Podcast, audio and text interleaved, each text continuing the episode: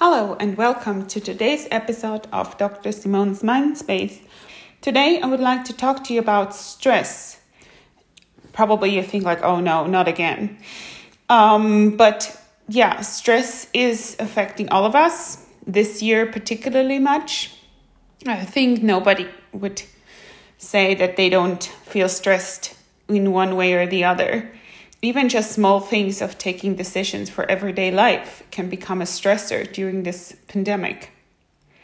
So, you may notice symptoms of stress during busy times at work, when managing your finances, taking care of children, or when coping with challenging relationships, or simply with coping with your everyday life during the pandemic. Stress is common and it's everywhere. A little stress is actually okay. Some stress is even healthy. But too much stress can impact your body uh, both mentally and physically. The first step to control stress is being aware of stress symptoms. But recognizing stress symptoms may be harder than we think. Most of us are so used to being stressed. We often don't know that we're stressed until we are at the breaking point, we hit the wall. And I guess a lot of listeners can really resonate with what I'm just saying, since many of us do have a very high pace of life and are probably chronically stressed. So, what are symptoms of stress? There are four different categories I'm going to talk about, which the, are stress symptoms. There is the physical symptoms, such as headaches or upset stomach, insomnia. There is also cognitive symptoms, such as constant worrying and thought racing, among many other aspects.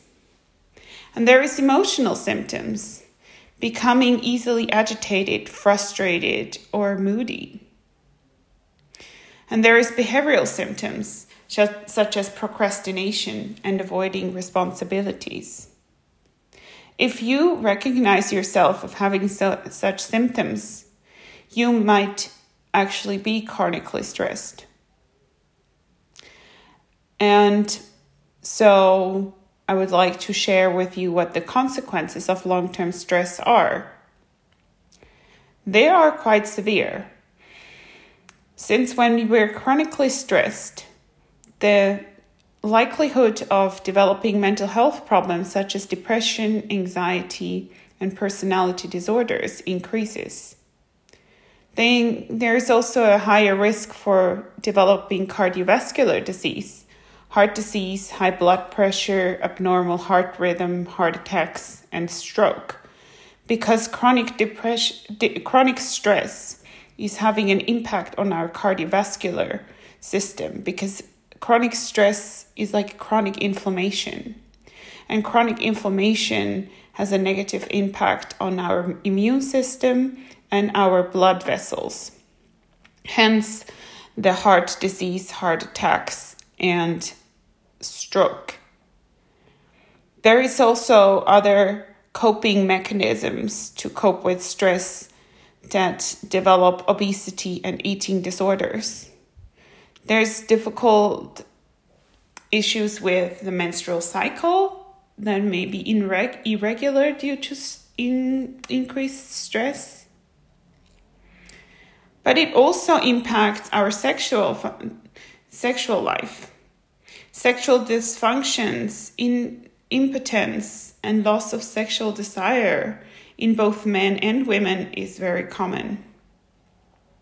And that obviously is a vicious circle when you then have no place where you can actually de stress. People who are stressed can also show symptoms on their skin, such as acne and eczema and have problems with their hair, hair loss, or issues with their hair being extra dry and their their hair being on the bottom of the skull, very dry as well, all consequences of stress.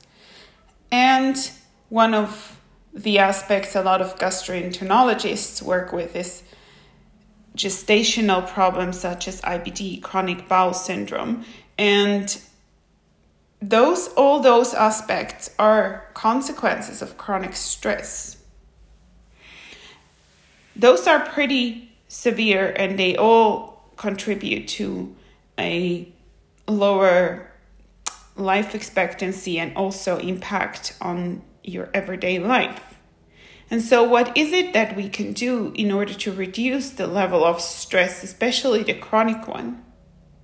Physical activity is extremely helpful because it tells the body to not be stressed, to not be in a, sen- in a state of fight, flight, freeze, but rather in a state of calm. Yoga can be very helpful in breathing technologies where you actually help the body to get calmer and, for example, reduce the cognitive symptoms such as thought racing, but also the physical symptoms because to, to practice yoga can help against headaches and upset stomachs. So it really helps to develop some exercise routine, even if it's only five minutes a day. It's still better than doing nothing. So I really hope that this podcast has been a little bit of a wake up call for all of us, including me, of course, as well, to de stress and focus on things that can actually help to get a more balanced life. So, thank you very much for listening. And as always, please do not hesitate to send me feedback. And I wish you all a great day. Take care. Talk to you soon. Bye bye.